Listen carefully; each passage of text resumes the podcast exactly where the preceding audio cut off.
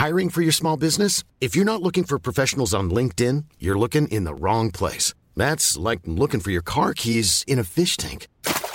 LinkedIn helps you hire professionals you can't find anywhere else, even those who aren't actively searching for a new job but might be open to the perfect role. In a given month, over 70% of LinkedIn users don't even visit other leading job sites. So start looking in the right place. With LinkedIn, you can hire professionals like a professional. Post your free job on linkedin.com slash people today. Bonjour à tous et bienvenue à l'heure des pros sur Europe 1 jusqu'à 9h30 et sur euh, CNews jusqu'à 10h30. Un mois pour ça, un mois pour sortir le nom de Nicole Belloubet du chapeau de la naphtaline. Nicole Belloubet, c'est la ministre de la Justice qui expliquait en 2020 que l'insulte à la religion était une atteinte à la liberté de conscience dans l'affaire Mila rétablissant de fait le délit de blasphème. Nicole Belloubet, c'est la dame à l'époque membre du Conseil constitutionnel qui fustigeait dans une tribune les fariboles sur la restauration de la blouse ou de l'autorité. C'est aussi celle qui proposait de sortir du cadre rigide du cours magistral. Il fallait laisser du temps et de l'autonomie aux jeunes, ménager le droit à l'erreur, etc., disait-elle. Toutes les sornettes entendues depuis 40 ans qui font que les collégiens ne savent plus si Louis XIV était avant Napoléon. Nicole Belloubet, enfin la ministre de la Justice, qui notifiait à son administration de faire entrer moins de délinquants en prison et qui voulait recevoir le collectif pour Adama Traoré. Si je voulais résumer, Madame Belloubet incarne tout ce qui ne marche pas en France depuis des années, entre abstraction, bon sentiment et idéologie. Elle est aussi une synthèse de ces petits hommes gris, professeur d'université, recteur d'académie, membre du Conseil constitutionnel, ministre de la République. Elle a réalisé un parcours sans faute. Les syndicats des enseignants sont ravis. C'était le but. Soyez certains, rien ne changera. Dans les collèges et dans les lycées, Papendiaï et Najat Valo Belkacem sont de retour rue de Grenelle. Il est 9h01. Chana Lousteau.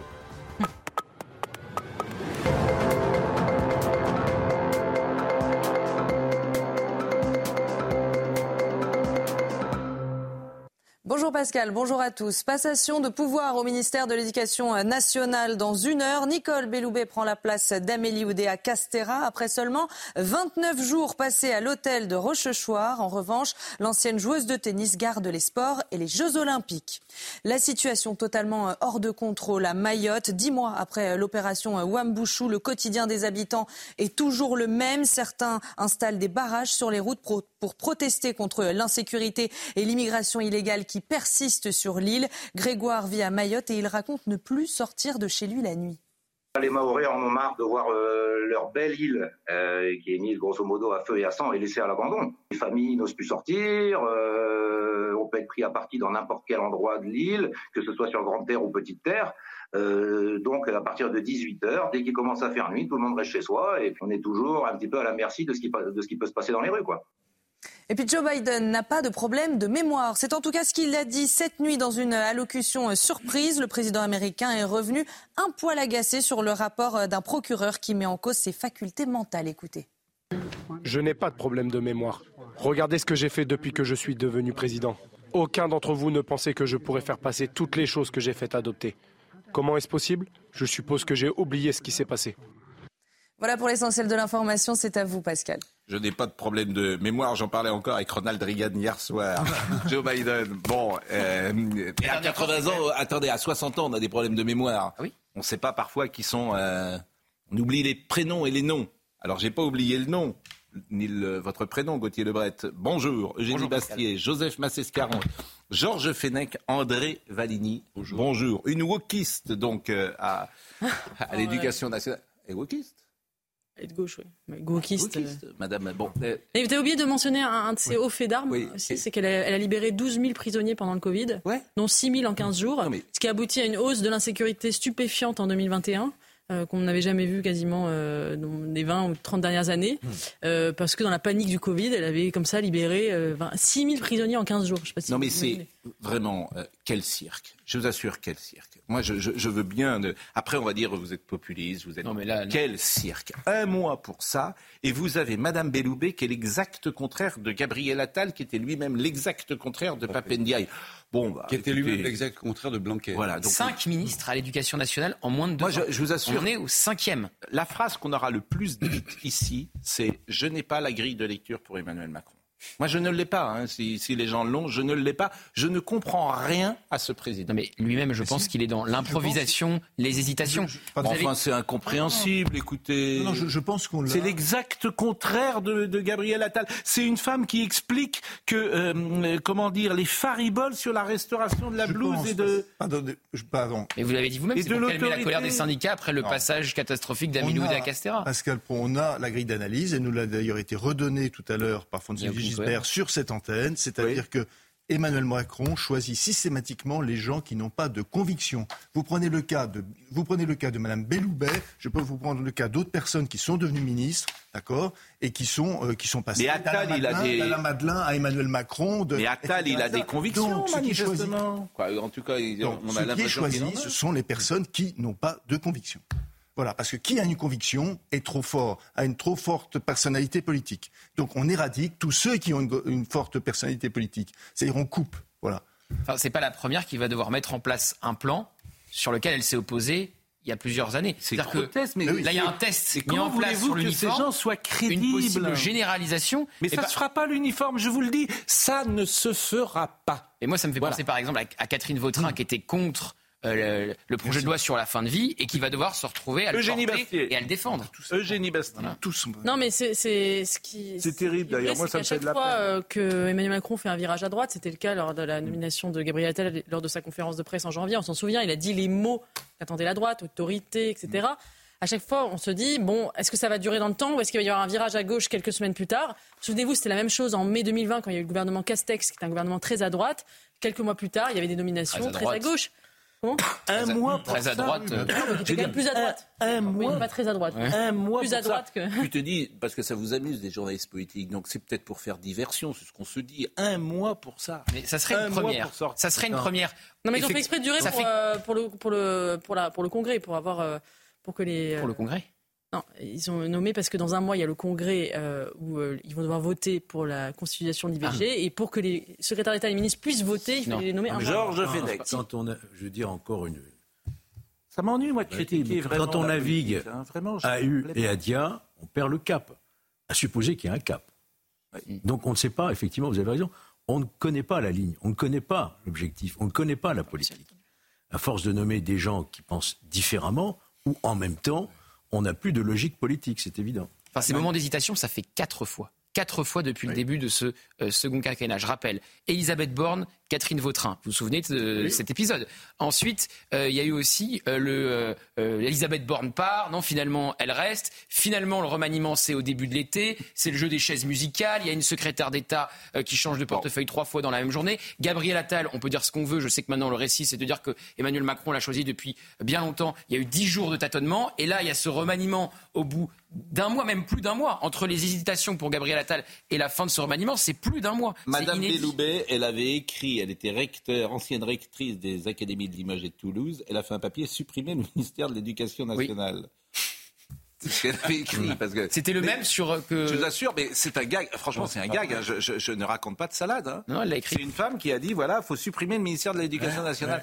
Mais je vous assure, c'est un gag. Madame Belloubet, elle incarne, je l'ai dit, tout ce qui ne marche pas en France tout ce qui ne marche pas depuis 40 ans, elle l'incarne, mais presque physiquement. Son passage à la justice, euh, c'est ça. Non, mais son, euh, son passage à la justice a été une ah, calamité. dans la ligne de une, une calamité absolue. Absolument. Euh, elle a été au membre constitutionnel, rectrice, enfin ils ont tout fait, etc. Pour rien. Pour rien, ces gens qui feront à la fin de leur vie. Elle a été nommée parce qu'elle sera bien accueillie par les syndicats. oui, bon, ben, donc ça ne changera rien. Ça ne changera rien. Non, mais c'est terrible. Oui, je crois. D'ailleurs, Valls l'a dit hier. Ce, quinquennat, d'abord, il est mal parti. Il n'a pas voulu. Il va mal finir, surtout. Il n'a pas fait de campagne. Voilà, donc il va mal finir. Il n'a pas fait de campagne. Le président Macron n'a pas fait de mm. campagne. Euh, il a attendu très très longtemps avant de nommer un nouveau Premier ministre. Mm. Il a perdu les législatives. Il ne veut pas l'admettre. Et depuis, c'est l'oscillation permanente. C'est une sorte mmh. d'arlequin, euh, Macron. Il, il, s'adapte à ses auditoires successifs. Il n'a pas de cap, il n'a pas de ligne directrice. Et le macronisme, c'est ça finalement. Hein. Et vous avez raison, Pascal. Ça a mal commencé, ça risque de très mal finir. Hein. Non, parce que tout. ça risque de dire la, France est tient quand même, parce que c'est ça le grand paradoxe. Les agriculteurs, ils sont sortis. Hein. Non, mais la France est tient parce que les Français sont résilients, parce que les entreprises marchent bien, ça tient. Oui, mais ils ont de la chance. En, fait, tout ce qui ne marche pas, c'est l'État. C'est la crise permanente, hein, depuis qu'il les, les, émeutes, la crise des agriculteurs, les gilets jaunes lors du premier quinquennat, l'immigration. On pourrait parler de Anne Hidalgo et du Parc des Princes. Dès que l'État est là, je veux dire, c'est invraisemblable. Donc, faudrait presque, faudrait prier un jour pour que. Euh, supprimer l'État. Non, supprimer l'État, mais qu'on ait un peu moins. Comme en Argentine. Bon, Alors, on va écouter Gabriel Attal dans une seconde, mais pour vous dire qu'on est dans un pays de fous aujourd'hui. J'ai appris cette nuit, je ne sais pas si vous l'avez entendu, une policière a été agressée devant le ministère de l'Intérieur. Quel symbole À 20 mètres de l'Élysée. Mm. Hier soir, une policière en faction devant la guérite de la grille d'entrée du ministère de l'Intérieur a été agressée. Un homme a tenté de l'étrangler avant d'être interpellé. On est à 20 mètres de l'Élysée. Il y a beaucoup de policiers dans le coin. Je, pense qu'on est, on est dans un pays de fous. Hein. Vraiment. Écoutons Gabriel Attal qui parle de gouvernement d'action. C'est un gouvernement d'action et de résultat. C'est sous ce sceau-là, et c'est ce que j'ai dit dès le soir de ma nomination, que je place euh, mon gouvernement. Une grande majorité, très grande majorité des ministres euh, ne viennent pas de la région Île-de-France. Les deux tiers des membres de mon gouvernement sont ou ont été élus locaux, partout sur le territoire. On en est là de dire que les gens ne viennent pas de l'île de France. Moi, bon. Parce que c'était une critique qui était faite à ce gouvernement, d'être un gouvernement de francilien déconnecté. Mais c'est enfin, c'est tellement invraisemblable ce qui est devenu le débat politique. On, on en est rendu à savoir où sont nés les gens s'ils gouvernent le pays. Mais enfin, c'est comme ça si a toujours été le cas quand même. Pardonnez-moi. Ça a toujours, été, le cas. Oui, c'est toujours la déconnexion. En remaniement, c'est toujours ce qu'on a regardé. Il y avait même des cartes qui étaient. plus même, alors, la déconnexion. Madame... Quand on a un cas comme Amélie Oudé Castera et qu'on voit la déconnexion dans ce qu'elle a de plus pur, euh, voilà. Bon. elle reste, Madame bah, Oudé Castera. Elle est sauvée par les JO. Enfin, Oudé Castera, elle est tuée aussi par les syndicats qui ont eu sa peau et qui maintenant ont le ministre. Euh, qui, qui, va leur plaire. moi, je pense que quand on est ministre de l'Éducation nationale, il est bon de déplaire un peu aux syndicats. Non, mais là, elle s'est eue toute seule, si vous voulez. L'éducation nationale, tout le monde. Moi, je ne veux pas juger les profs, je juge les résultats. Les résultats sont une calamité. Moi, je les aime bien, les profs. J'ai envie de les défendre. J'ai envie de moi, j'aime bien les profs, j'aime pas les syndicats C'est une calamité, les résultats. Les classements PISA, on est nuls. Donc, il y a bien un truc. Euh, les syndicats veulent revenir sur les, classes de niveau. Contre le choc des savoirs. Ils veulent revenir sur les classes de niveau. le choc des savoirs. Hmm. Ils manifestent avec des pancartes non au choc des savoirs. C'est ça. C'est quoi le choc des savoirs? C'est ce que veut faire Gabriel Attal, c'est-à-dire eh euh, mettre le paquet sur les savoirs fondamentaux, euh, revenir revenir à hum, une école un peu. Euh, revenir aussi sur les groupes de niveau. Oui, oui Moi, j'avoue que sur cette question, j'arrive pas à me faire une opinion parce que j'entends les deux versions. Certains disent que c'est catastrophique et d'autres que ça marche très bien. Mais je peux vous en parler, c'est très simple. Les groupes de niveau. Mais c'est très, enfin, c'est une question de bon sens. Oui, mais mettre les mauvais ensemble, mettre les mauvais ensemble, vous ne les faites pas progresser. Hein. ça des pros, Pardonnez-moi, André, si vous avez un enfant qui a du mal à suivre, vous le mettez dans une classe avec les autres qui sont très bons qu'est-ce qui se passe Il, n'ose même plus parler. Il décroche. Il est complexé, il n'ose même pas prendre la parole. Enfin, c'est une question de bon sens, il est même humilié. Donc euh, ça n'a pas de sens. Donc effectivement, en fait, dans tous les domaines, on met les bons ensemble en sport. Vous croyez que vous mettez euh, dans, dans un centre de formation les bons avec les mauvais? Ben non.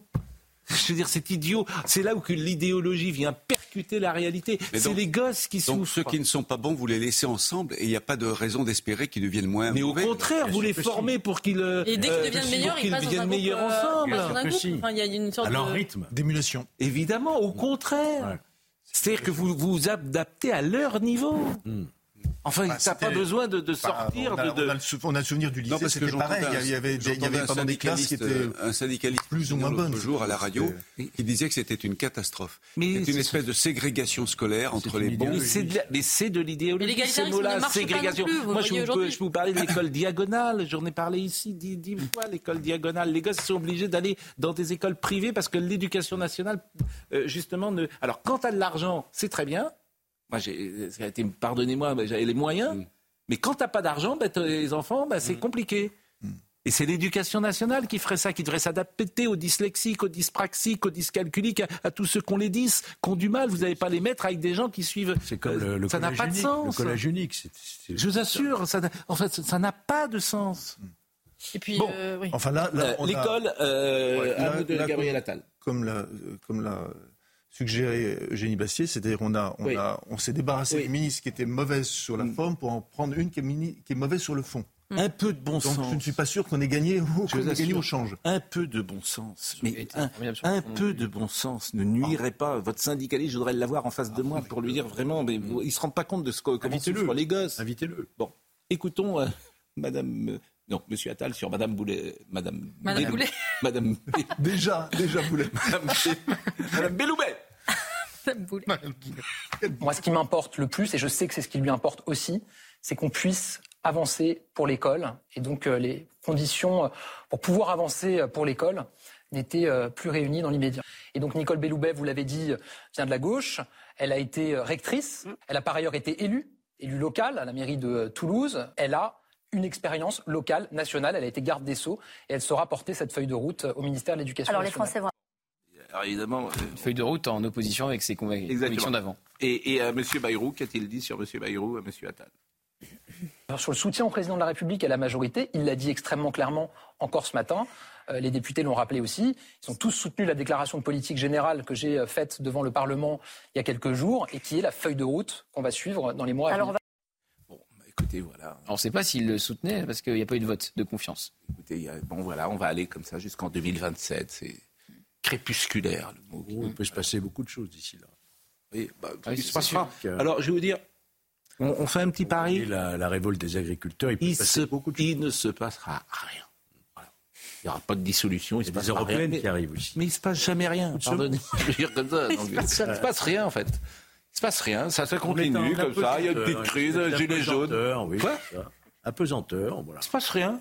Un faux plat. Tout ça pour ça, ben oui, et elle tourne. Vous savez l'expression, bon, finalement ça tourne. Voilà, ça tourne parce que je les gens sont résilients, il y a les entreprises, bon, ça tourne. Pas rien. Tu vas pas descendre dans la rue parce que Madame Belloubet. Est... Non, mais c'est la fin de l'Empire romain, hein, ça prend 4 siècles. Un hein. jour, vous aurez des gilets jaunes qui vont ressortir. Vous ne savez pas. Le pouvoir Oui. d'achat est toujours là. Le problème du pouvoir d'achat est toujours là. Oui. Et il y a un mot qu'a prononcé Gabriel Attal qui est intéressant. Il parle de résultat. Mais c'est tout le problème. Le schisme entre le dire et le faire, c'est le problème de ce gouvernement qui a un discours, effectivement, comme le disait Eugénie tout à l'heure, euh, Bon. branché sur l'autorité, qui reprend même des slogans d'Éric Ciotti et d'Éric Zemmour pour que la France reste la France. Et puis après, vous regardez, vous regardez ce qui se passe à Mayotte aujourd'hui, après l'opération Mbouchou lancée par Gérald Darmanin, c'est une catastrophe. Vous regardez le niveau des OQTF exécutés, c'est une catastrophe. Vous regardez l'inflation et la perte de pouvoir d'achat des Français, c'est une catastrophe. Donc, euh, Bon, il y a quelqu'un. et la dette, 3 000 milliards. Il y a Valérie Expert que je salue parce qu'elle me fait souvent rire, qui m'envoie une petite euh, vidéo ou une petite photo. On voit Biden en train de téléphoner. Il dit Comment ça va, Otto? Alors, apparemment, tu as réussi à capturer Napoléon III à Sedan. Allez, je te laisse. Passe le bonjour à Madame Bismarck.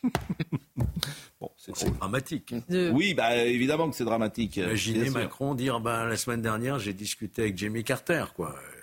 Mais vous savez que Jimmy Carter est toujours de ce monde. hein Oui, mais enfin. oui. Non, mais il n'est pas décédé, euh, Jimmy oui, Carter. c'est vrai. Il est très très mal. Oui. bah, il a quitté le pouvoir en 80, donc euh, Et effectivement. on a il- enterré son épouse il n'y a pas très longtemps. Oui. Rosaline Carter.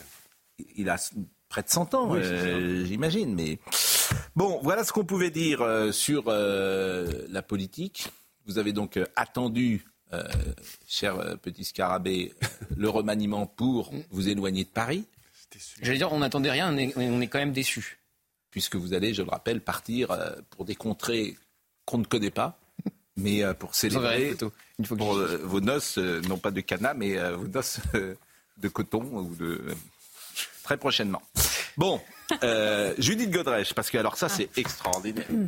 C'est-à-dire que alors là, là, là, les donneurs de leçons, Gérard Miller, Jacques Doyon, Jacot, euh, tous les gens de la gauche qui donnaient des leçons sur la politique, qui défilaient, vous vous souvenez, contre le Front National. Tartuffe. Tartuffe Alors là, la gauche, personne ne dit rien. Vous avez ma Sandrine Rousseau, elle dit rien. Il y a une photo d'ailleurs de Sandrine Rousseau avec euh, Gérard Miller. On en est à 41 euh, plaintes, je crois, contre Gérard Miller. par tweet, hein, vous avez vu. Il a- Monsieur Miller Oui, il se défend.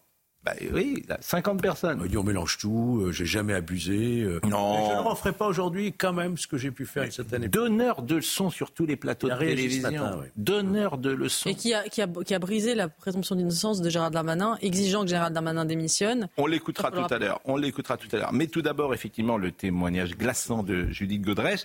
Je voulais vous faire euh, évidemment écouter. Puis écoutez également ce que disait Judith Godrèche en 2010. Mhm. Parce qu'elle était déjà plus avec euh, euh, Monsieur Jacot. Mais c'est assez intéressant de voir aussi hein, qu'elle ne dit pas toujours la même chose, disons-le. Bah, moi, je trouve que c'est pas contradictoire avec. Ah, alors, d'abord, voyons le sujet de sur Judith Godrèche. C'est la première fois que Judith Godrèche s'exprime après le dépôt de sa plainte contre deux réalisateurs. Interrogée ce matin, l'actrice a évoqué l'emprise que Benoît Jacot a eue sur elle lorsqu'elle était adolescente. J'étais tellement docile.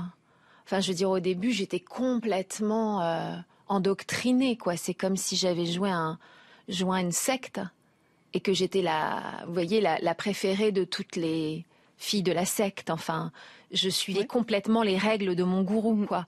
Donc au début, il n'y avait pas vraiment au début de raison d'avoir peur parce que dans le fond, il n'y avait aucune mais pas l'ombre d'une rébellion. Et c'est à partir du moment où j'ai commencé à émettre des, des, désirs euh, ou des souhaits ou des trucs qui correspondaient pas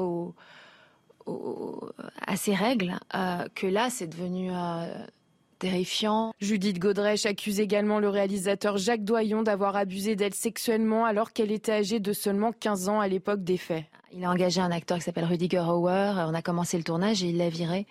Et il s'est mis à la place. Et puis après, à Ibiza, euh, il me faisait écrire des scènes la veille pour le lendemain. Bon. Et puis tout d'un coup, il décide qu'il y a une scène d'amour, une scène de sexe entre lui et moi. Et là, euh, on fait 45 prises.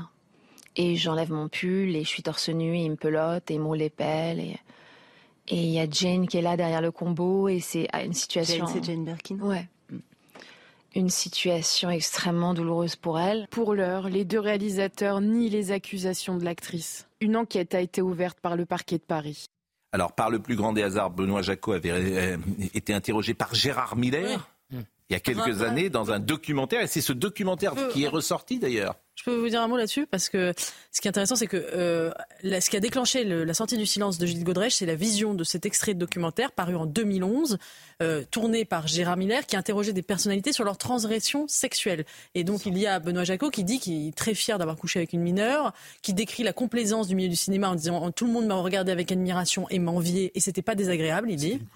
Euh, et, le, cinéma est une bonne couverture pour faire du trafic illicite de mineurs. Et elle, elle dit, Judith Godrèche, qu'elle a vomi quand elle a vu ça.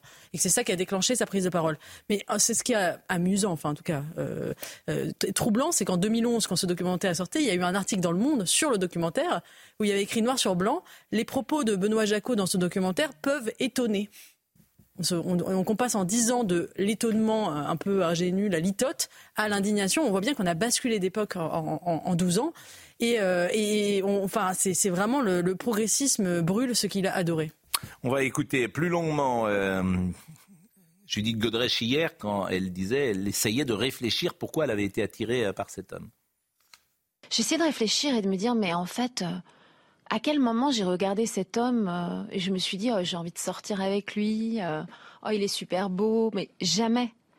C'est-à-dire que moi, je regardais cet homme comme une figure paternelle, comme l'autorité sur le tournage, comme quelqu'un que tout le monde respectait, admirait, qui avait l'air d'avoir beaucoup de qui était quelqu'un qui faisait des grandes phrases définitives, qui vous parlait de vous comme si vous n'aviez jamais été vu avant, comme si vous naissiez à travers euh, les, remarques qu'il faisait sur votre beauté, sur votre euh, les livres qu'il vous offrait, les films qu'il vous montrait.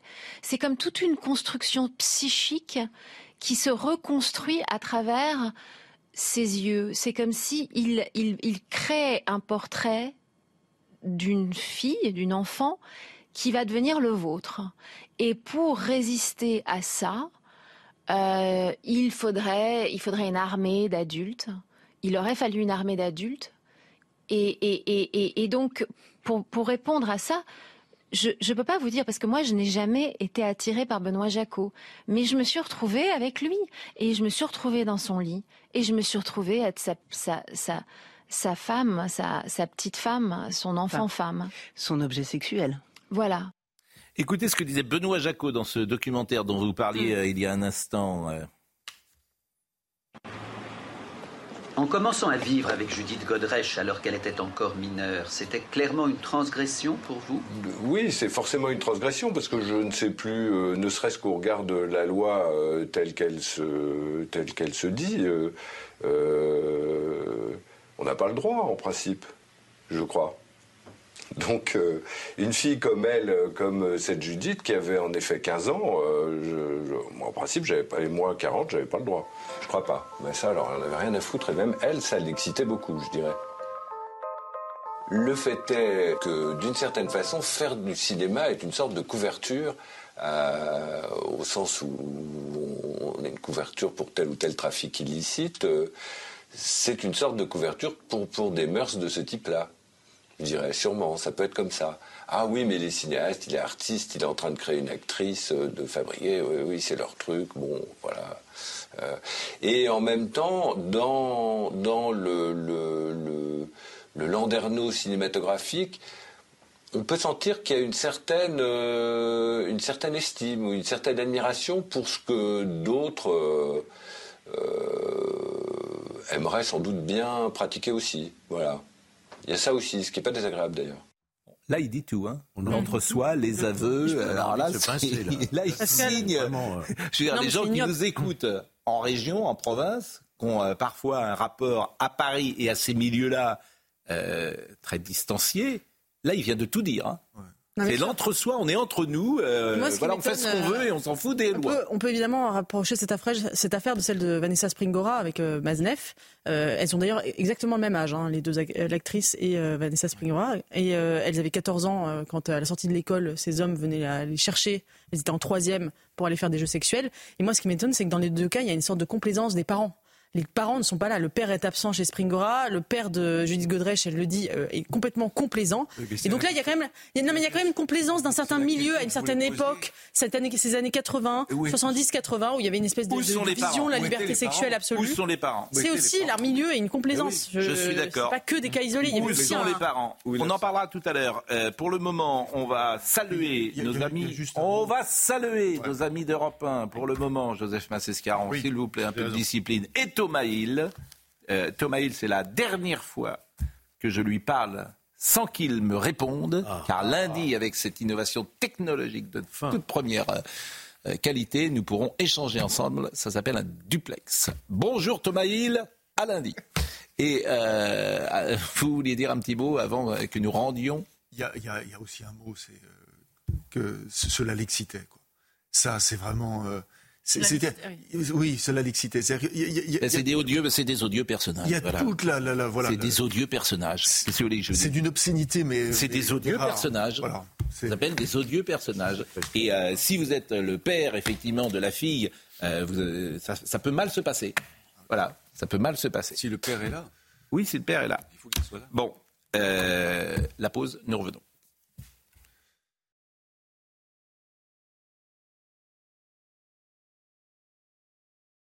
On sera dans une seconde avec Pierre Fredenreich parce que l'Israël pourrait être boycotté. 12 fédérations adressé une lettre à la FIFA exigeant de suspendre Israël de toute compétition. Et je rappelle, euh, Pierre, que vous êtes président de la commission sport du CRIF et vous venez régulièrement sur euh, notre plateau pour évoquer ces sujets-là, bien sûr. Michael Dorian nous rappelle les principales informations du jour. Passation de, passation de pouvoir au ministère de l'Éducation nationale. D'ici 30 minutes, Nicole Belloubet succédera à Amélie Oudéa-Castéra après seulement 29 jours passés à l'hôtel de Rochechouart. L'ancienne joueuse de tennis conserve en revanche son portefeuille des sports et des Jeux Olympiques. Prise d'otage dans un train en Suisse, l'auteur des faits, un demandeur d'asile iranien âgé de 32 ans, a été tué pendant l'assaut. Il était armé d'une hache et d'un couteau. On ne connaît pas encore ses motivations. Les 15 personnes qu'il retenait depuis 4 heures ont été libérées, toutes saines et sauves. Et puis tout est bien qui finit bien pour la Tour Eiffel en allumette de Saujon en Charente-Maritime. Le Guinness Book a finalement décidé d'homologuer cette construction de 7,19 mètres de haut, qui devient donc le record du monde de la plus haute Tour Eiffel en allumette. Les juges avaient reproché à son créateur d'avoir utilisé des allumettes non conformes au cahier des charges. Ils ont finalement revu leur règlement. C'est évidemment à Jacques Villeray. Ah là, tout de suite. Monsieur Pignon, là. On pense à Jacques Villeray parce qu'un type qui passe son temps à construire une tour Eiffel avec des allumettes, bon, pourquoi pas, hein, il n'y a pas de... Mais la morale de l'histoire, oui. Le con n'est pas forcément celui qu'on croit. Et ça, c'est la base. Euh, on termine avec euh, l'affaire Godrèche, si j'ose dire. Je voudrais qu'on écoute Eva Derland, parce qu'elle a raison, Eva Derland. Elle dit on demande aux femmes de parler, mais en fait, il n'y a aucune, aucune poursuite, parce que tous ces faits-là, souvent, sont prescrits. Écoutez Eva Derland. Ce que je vois surtout, c'est qu'il a fallu toute une vie à Judith Godrèche pour arriver à parler quand même. C'est quelque chose d'une violence inouïe. Et, euh, et, il est possible que ce soit classé sans suite, qu'il y ait prescription. Euh, ce sont des, euh, des crimes qui ne devraient jamais être prescrits. Enfin, 14 ans, je me demande même jusqu'à quel point ces, ces gens-là ne sont pas des pédophiles. Non, mais je, moi, je pense qu'il faut garder la prescription. C'est un principe de notre droit qui a, sa, qui a sa fonction et sa légitimité parce qu'on estime qu'on ne peut pas avoir suffisamment d'éléments pour régler une affaire après un laps de temps euh, trop long. Bah, de toute façon, on ne pourrait pas, là. Oui, et puis. Et puis euh, Est-ce que vous voulez juger une affaire de Les choses ne se règlent pas que par le droit. Il y a d'autres moyens de régler les choses dans la société. D'ailleurs, Vanessa Springora, elle n'a pas porté plainte contre Maznev. Elle l'a fait après son livre, mais elle a mm. d'abord fait son livre comme une vengeance. Elle s'est vengée avec son livre. Et je trouvais ça d'ailleurs assez. Euh, je trouvais que ça avait du panache, d'ailleurs. Bah, là, il y a un côté Elle a employé la, la, hein. littérature et le, et le livre pour se venger. Et, et, puis voilà, Benoît Jacot sera certainement puni. mais il y a un côté Monte Cristo là dans ces femmes-là. Oui. C'est Monte Cristo. je pense, qu'il n'y a pas que le droit pour régler les choses. il y a le film de Benoît Jacot qui devait sortir, Belle, le producteur. Si vraiment il est, euh, il peut dire je le sors pas. Hein. Il doit sortir ces prochains jours ce film. Euh, euh, on peut distinguer le, le la personne de ce film. Sur la, prescriptibilité, il y, a, il y, a, vraiment un courant aujourd'hui qui monte pour demander l'imprescriptibilité. On n'a qu'un seul crime imprescriptible dans notre droit, c'est le crime contre l'humanité. Il existe. La prescriptibilité, elle existe pour ce droit. Mais vous savez, le, viol, surtout sur une, enfant mineure, c'est ce que je qualifierais d'un crime continu. Il ne cesse jamais pendant toute la vie. Il est enfoui en soi, la douleur est toujours présente, et on ne sait pas à quel moment ça va effectivement émerger, que la parole va se libérer. Moi, je m'étais opposé à l'époque de la réforme de la prescription, effectivement, à rendre imprescriptible, mais aujourd'hui, avec ce qui se passe et le recul, je vois bien que, effectivement, ce, genre de prescription étouffe finalement euh, euh, euh, cette, cette, douleur et qui, n'est plus supportable. Je ne sais pas si André a le même Justement. Prescription. Après, il y a une question de preuve, évidemment. Non, mais vous pouvez. Qu'est-ce que vous allez prouver une affaire de 87 C'est ça le problème. C'est le problème. Impossible. C'est le problème des preuves et tu le sais bien, Georges, en tant que magistrat, on en a beaucoup parlé lors de la commission sur l'affaire Outreau. La prescription, c'est quand même, comme l'a dit Eugénie Bastier, un grand principe de tous les, de tous les systèmes juridiques dans les, pas en Allemagne, dans les démocraties. Non, il n'y a, pas, a pas de prescription comme chez nous. Bon, pour aucun crime. J'essaye de donner tous les hmm. éléments pour que chacun puisse se faire son avis. Là, vous allez tout que la société évoluant tellement sur ce sujet, et tant mieux. Euh, la question de la prescription va de moins en moins se poser parce que les gens parlent de plus en plus, les femmes sont de plus en plus libérées dans ce qu'elles expriment. Et d'ailleurs, pour revenir sur Benoît Jacot, j'ai vu que le Festival du cinéma italien de Tours, dont j'ai été le, le juré plusieurs années, que j'aime beaucoup, avait prévu de l'avoir cette année comme président au mois de février, là, dans 15 jours, dans une semaine, et il vient d'annuler sa participation au festival de Tours. Je pense que lui-même l'aurait annulé, parce que euh, vous imaginez pas prendre la parole, bien évidemment. Alors, j'aime bien donner tous les éléments pour que chacun puisse se faire son avis. Là, vous allez entendre Judith Godrèche en 2010. Elle est euh, dans l'émission Thé ou Café de Catherine Sellac. Elle parle de Benoît Jacot. Et elle n'est déjà plus avec lui. Ça fait 10 ans, 15 ans que la relation s'est arrêtée, bien sûr. C'est déjà une femme euh, qui, est dans la mm. maturité. Et elle dit effectivement des choses tout à fait différentes de Benoît Jacot. Oui, vous avez raison d'ailleurs. Pas si différentes. Pas si différentes. On sent qu'il y a une détresse. Oui, je suis assez d'accord. En, c'est un, en tout cas, on peut interpréter ce qu'elle dit. Elle est, euh, y a, elle ne veut peut-être pas dire ce qu'elle pense à ce moment-là, mais il y a du sous-texte. Euh, vous avez, mais il n'empêche que formellement, ce sont quand même des choses différentes. Donc, écoutons euh, Judith Godrèche. En fait, je pense que je, enfin, c'est difficile de parler de soi et surtout de, se projeter dans le, regard que, vos parents peuvent avoir sur vous. Mais ce que j'ai pu, ce que j'ai établi ou essayé de comprendre par la suite, justement, puisque moi j'ai des enfants, c'est que je pense qu'en fait, euh, j'avais quelque chose de tellement déterminé euh, et d'assez rassurant que je me présentais ou comme une, jeune fille très structurée, voilà et que du coup, en fait, c'est comme si c'était compliqué d'imaginer que je puisse courir le moindre danger. Je ne suis pas quelqu'un, je pense d'ailleurs toujours aujourd'hui, qui inspire forcément aux autres un sentiment ou un désir de protection, comme s'il pouvait rien m'arriver. Mhm. Voilà, j'aime bien faire croire qu'il n'y a pas besoin de. j'ai pas besoin d'aide. Hein. Elle a bien dit faire croire. Qu'est-ce que vous recherchiez auprès d'un homme beaucoup plus âgé que vous?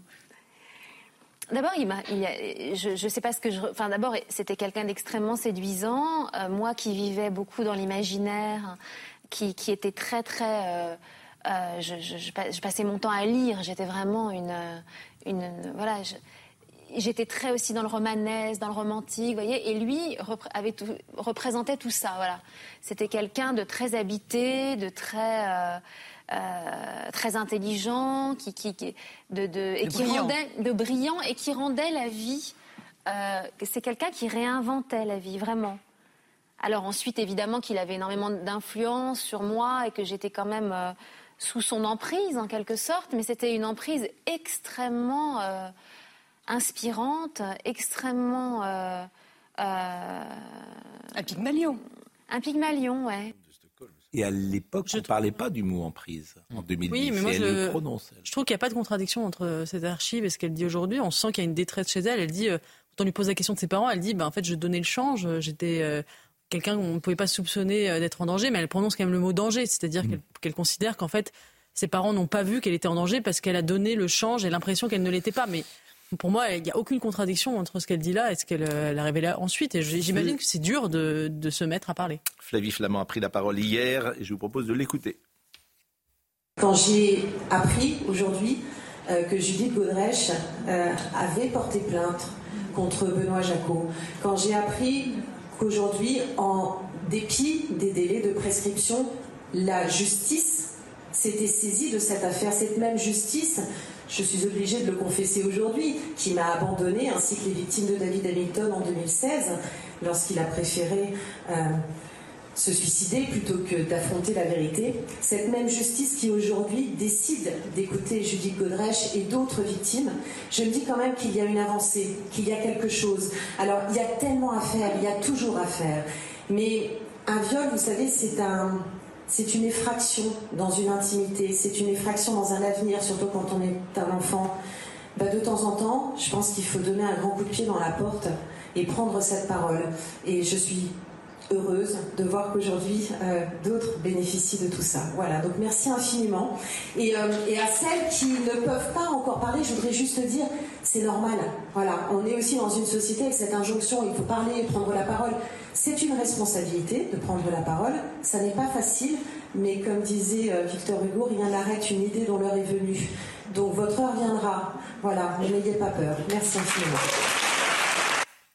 Hier, le parquet de Paris a requis le renvoi en correctionnel du réalisateur Christophe Ruggia pour des agressions sexuelles sur mineurs sur l'artiste Adèle Haenel au début euh, des années 2000. Euh, Il y a également Philippe Cobert, qui en son temps avait joué un Molière dans un film d'Ariane Nouchkine, qui a été renvoyé poursuivi euh, dans une affaire également euh, d'agression euh, sexuelle. Et puis il y a Gérard Miller.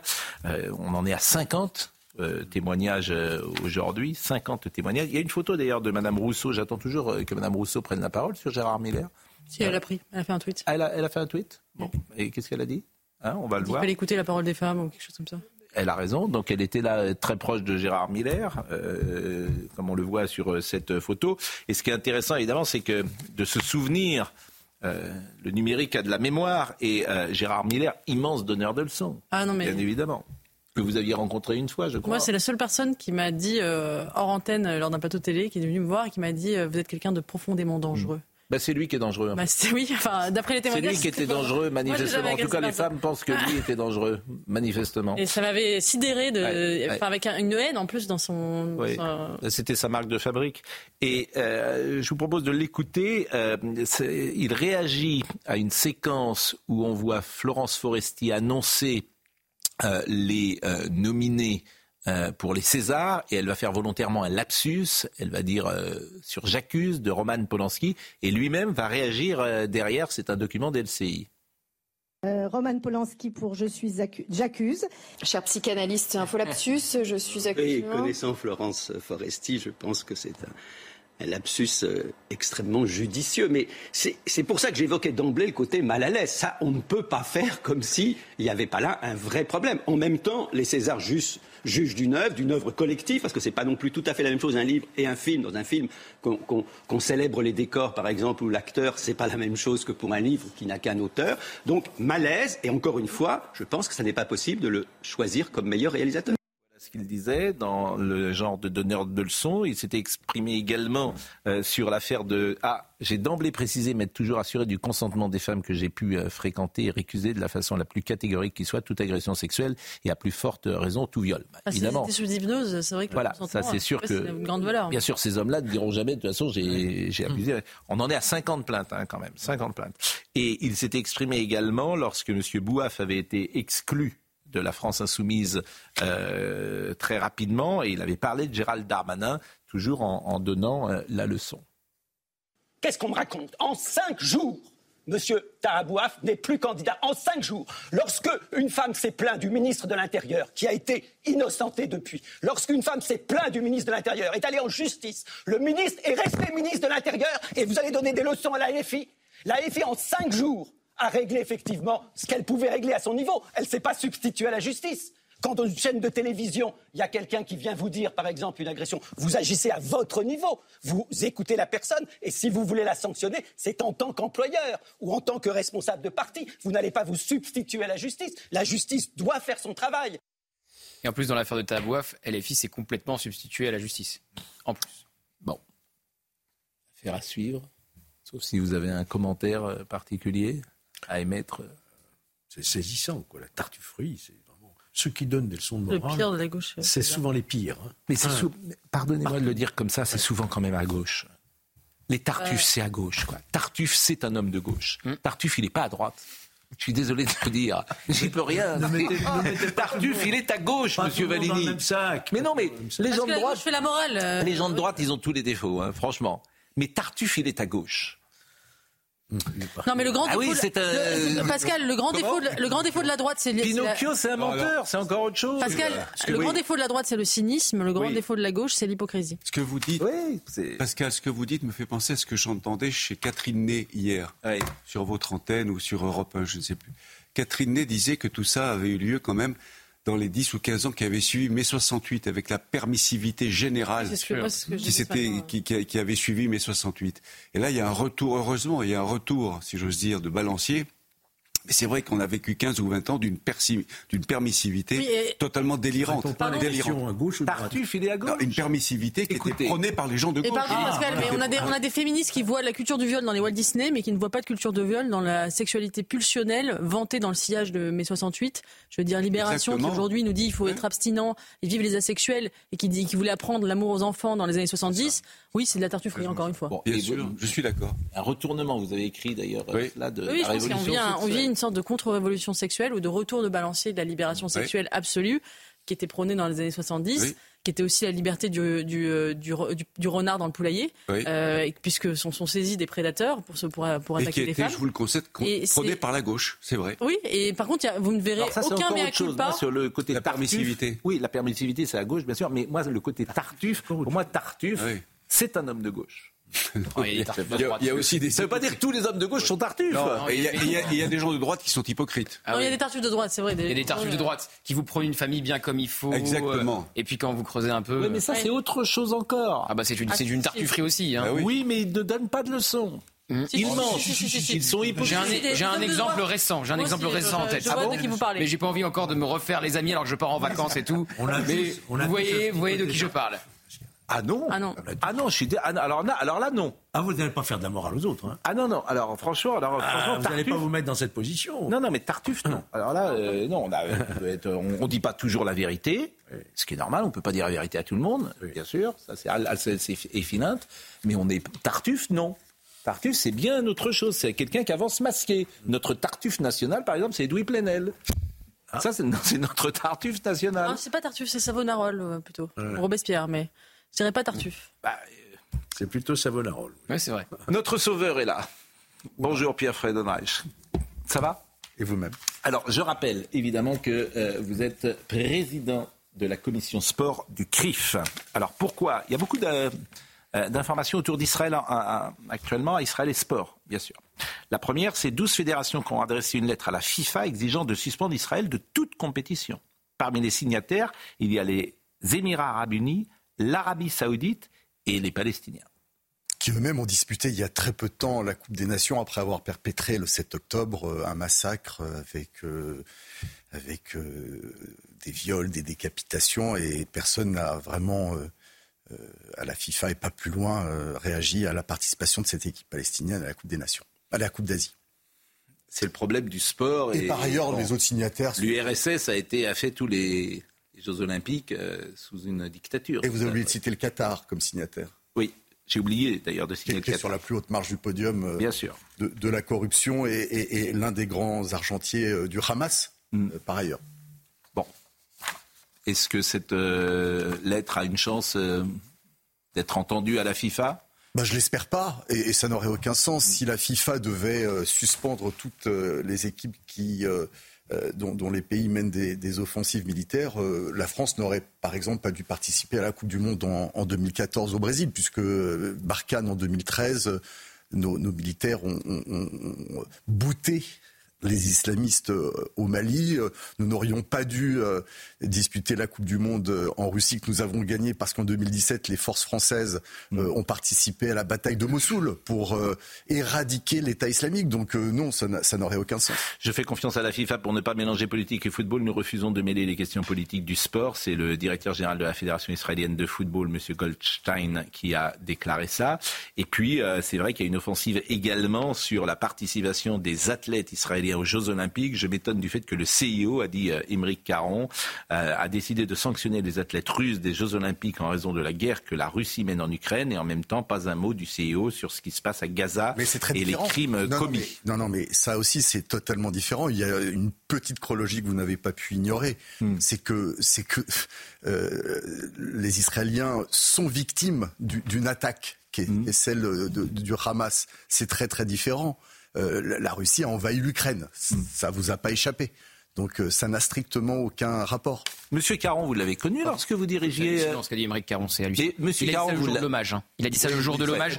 Il dit ça le matin et quelques heures plus tard, il va à, l'hommage. Il est arrivé sous les huées d'ailleurs, des gens dehors. Mais voilà. Monsieur Caron, vous l'avez eu euh, lorsque vous étiez directeur de ITélé, Feu ITélé Oui. Il était journaliste dans votre équipe? Il avait une carte de presse. Hmm. Et alors, vous étiez... C'est très différent, non? Oui, non, et, vous étiez satisfait? Il était modérément.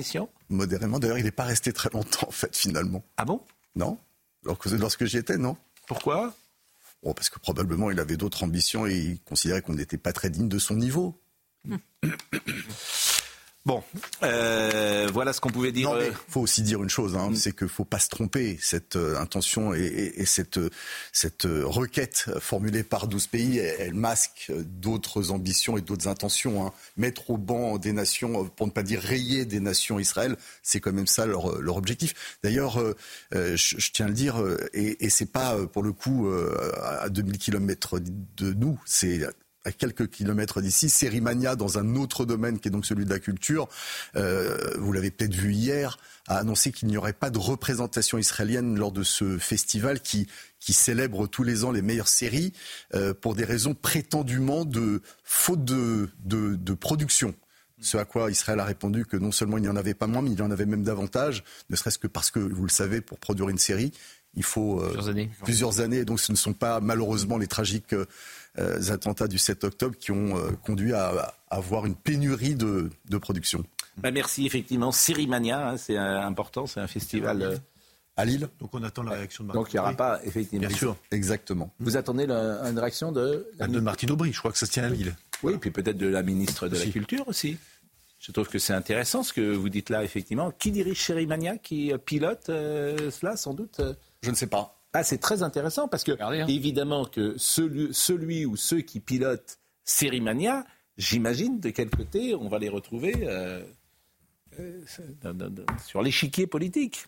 Bien sûr. Donc, à, suivre. C'est très intéressant. Ça, Sérimania, vous avez raison de le dire. Bien sûr. il ne faut pas que ça fasse jurisprudence. Mais j'attends la réaction de Mme Dati, qui très certainement peut-être est-elle au courant depuis, et juste quelques minutes On en a parlé sur votre plateau de notre basketteuse Gomis, Gomis qui, avait été écartée. Voilà, qui a été donc suspendue de ses fonctions d'ambassadrice de Paris 2024. Mhm. Elle a été entendue dans le cadre d'une plainte pour apologie du terrorisme il y a 48 heures. Ben merci Pierre Frédéric vous êtes passé par euh, le plateau de CNews. On va recevoir dans une seconde, il vient, alors, la seule façon d'aimer. Eh bien, alors c'est difficile parce que moi j'aime beaucoup euh, euh, Didier, alors je suis pas peut-être objectif, mais c'est formidable son roman. Il est formidable. C'est un roman d'amour qui est formidable. C'est difficile, j'ai chroniqué dans, dans le JDD. Et vous l'avez aimé? Ah, j'ai adoré. Mais c'est, euh, il a un talent. C'est un, euh, page turner formidable. C'est un page turner. Et, et, ce qui est, et ce qui est très important, dans une seconde parce et ce qui est très important dans la littérature, c'est que vous visualisez chaque scène. Oui, exactement. C'est aussi un scénario, c'est un film. Avec Didier dans une seconde. Didier Barbelivier est avec nous. Il vient de publier La seule façon d'aimer. Et euh, ce qui est extraordinaire, bonjour Didier. Bonjour à tous, parce que 1, 2, 3, 4, 5, je vous connais tous, mon Dieu. Ça me fait plaisir de vous voir. Et alors, vous savez que euh, euh, je suis allé voir la pochette de Elle. Ah, mais tu sais qu'il y a, un, côté Colombo chez ce garçon. Et regardez la pochette de Elle, qui est euh, en 1980. J'ai voulu faire un clin d'œil à ma jeunesse. Regardez, c'est la même. C'est génial. C'est la même. Le lettrage est pratiquement le même. Exactement. Et je me suis dit, en fait, peut-être que Elle, c'est il y a une continue, un continuum, comme dirait. Euh, Madame oui, enfin, il y a un continuum dans ma tête. J'aime bien euh, faire des références à ma jeunesse en général. Mm. Moi, je n'aime. On est, c'est ce qui nous rejoint, c'est ce qui nous unit, peut-être. Et le sable blond. Ah, le sable blond de la Baule. De la Baule. Bon, bien évidemment. Mais alors, alors votre roman est formidable. Merci à tous. Et c'est vrai. Et euh, Joseph, alors Joseph me l'a dit. Non, mais c'est difficile de le dire parce que comme on vous aime bien, les gens vont penser que. J'ai envie de me le dire, mais il l'a pas encore lu. les, gens vont penser que on est voilà que c'est l'entre-soi. Bon, Joseph, c'est quand même il est très littéraire, Joseph. il a été bon. Bon, euh, voilà, il lit Tolstoï. Mm, mm. Bon, il lit Flaubert, il lit euh, Chateaubriand. D'ailleurs, mon eh ben, il a aimé. Mon éditeur m'avait dit, on propose à Joseph et s'il aime pas, ben on ne fait pas. Oh, c'est professionnel. Bah, pourquoi? Parce que c'est euh, d'abord c'est une belle histoire, c'est bien écrit. Il y a absolument aucune prétention dans l'écriture et ça c'est formidable. vous, vous, ne vous regardez pas écrire. Non. C'est très cinématographique. Je ne m'écoute pas écrire non plus, ce qui est encore mieux. Non, mais c'est vrai. Donc euh, c'est très cinématographique. J'essaie. Très visuel. En fait, j'essaie. Et c'est une histoire d'amour. Voilà. J'essaie de faire en sorte que euh, le lecteur euh, puisse lire ça tranquille, rapidement. Il peut lire 2, 3, 4, 5, 10 chapitres. Il lit comme il veut. Il y en a 59. c'est des chapitres assez courts. Je peux dire une chose en plus, c'est que ça donne une pêche formidable. Oui, réellement. mais... Oh, réellement, parce que parler d'amour, d'abord, on a, on a besoin de ça bien évidemment. Et la manière dont, euh, tu le fais, et euh, mais... on referme le livre et vraiment c'est. Michael Dorian va nous rappeler euh, les titres, mais oh Michael. Oui, vous connaissez Michael Dorian? Michael est de retour, alléluia. Bah oui, qu'aujourd'hui c'est les 79 ans de Gérard Lenormand. Aujourd'hui? Oui. 79 ans. Pour qui vous avez écrit un Michel Bon anniversaire, j'ai pas écrit pour qui que vous Michel. avez écrit Michel. Mais j'ai pas écrit que ça, j'ai écrit 30 ou 40 chansons pour Gérard. Michel qui s'appelait au départ Marcel. Marcel. Je vous le rappelle. Oui. Et ils ont eu raison de faire Michel. Que les moins de 50 ans de Michel, c'est bien loin de ça. Michael Dorian. Une policière agressée devant la grille du ministère de l'Intérieur. Hier soir, un homme a tenté euh, de l'étrangler alors qu'elle était en service. Le suspect a essayé d'entrer dans la cour du ministère avant d'être interpellé. On ne connaît pas ses motivations, mais il souffrirait de troubles psychiatriques. L'assurance maladie ouvre la voie à une hausse du prix de la consultation des médecins généralistes. Elle pourrait ainsi passer de 26,50 euros à 30 euros. Elle propose aussi des revalorisations pour les consultations et actes des médecins spécialistes, en particulier pour les moins rémunératrices comme la pédiatrie et la psychiatrie. Et puis Washington hausse le ton vis-à-vis d'Israël et juge excessive la riposte contre le Hamas alors qu'Anthony Blinken a conclu hier une tournée dans la région pour tenter d'obtenir une trêve ainsi que la libération des otages israéliens. Le chef de la diplomatie américaine a également exhorté Israël à protéger les civils dans ses opérations à Gaza et notamment à Rafah. La station de pouvoir, paraît-il, a commencé euh, au ministère de l'Éducation nationale entre Mme Oudéa Castera et Mme Belloubet. On peut peut-être, je voudrais pas qu'on écoute entièrement peut-être euh, le discours, mais quelques, quelques secondes peut-être euh, de Mme Oudéa Castera. pour élever le niveau de nos élèves et favoriser l'épanouissement de notre jeunesse. La feuille de route fixée par le président de la République et le Premier ministre pour élever le niveau de nos élèves et favoriser l'épanouissement de notre jeunesse. Je sais combien les défis sont grands, mais je sais aussi combien vous aurez à cœur de faire réussir l'éducation nationale et vous y arriverez.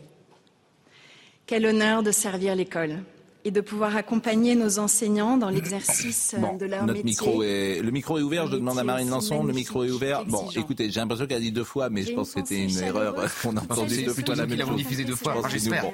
Écoutez, euh, c'est un- on, on sait que ces passages sont un peu convenus, donc je ne sais pas ce que vous en pensez, mais j'ai je préfère écouter Didier Barbelivien. J'espère que Madame le ministre ne m'en voudra pas.